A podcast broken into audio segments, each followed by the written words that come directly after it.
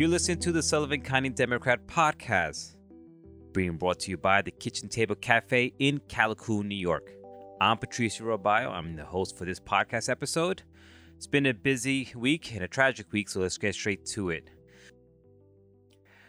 Today, we'll be discussing a tornado that ripped through Sullivan County and the aftermath of its destruction. Dick Riseling, the owner of Apple Pond Farm and Renewable Energy Education Center, recounted the moments leading up to the tornado's arrival.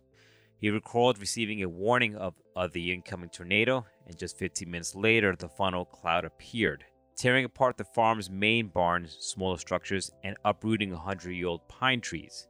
The tornado stayed for about three minutes, but it was enough to leave a trail of destruction across the property. Riseling and his family sought refuge in the basement and emerged to find devastation everywhere they looked.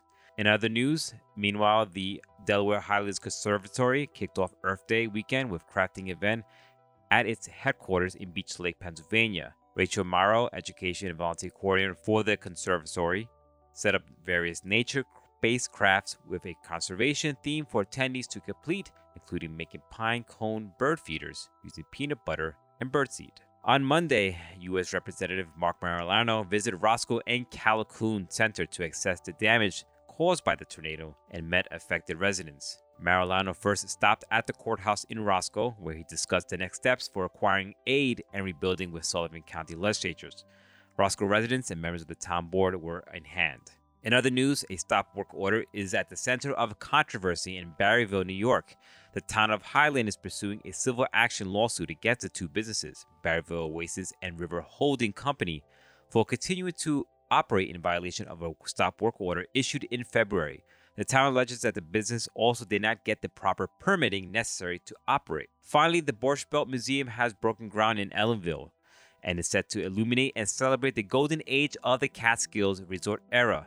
Co president Kenneth Wysen and New York Times reporter Andrew Jacobs have acquired the Old Home National Bank, the former main funder of local resorts, to house the museum. The museum will offer interactive activities, workshops for family audiences, and aims to revitalize the spirit of the Catskills vacation culture and commemorate its rich history and enduring legacy. A pop up show is set to launch in July. We have all this and more on the pages of the Sullivan County Democrat newspaper on newsstands now, or you can find us online at scdemocratonline.com. Also, for our readers, on Sunday morning, April 23rd, the North Jersey Media Group in Rockaway, New York suffered a fire which knocked out several of its presses.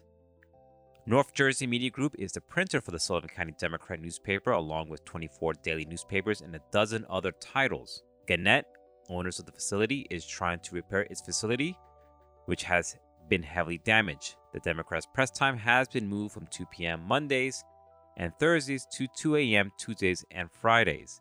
The Democrat staff is doing all they can to deliver our newspapers to our loyal customers in 120 newsstands as quickly as possible.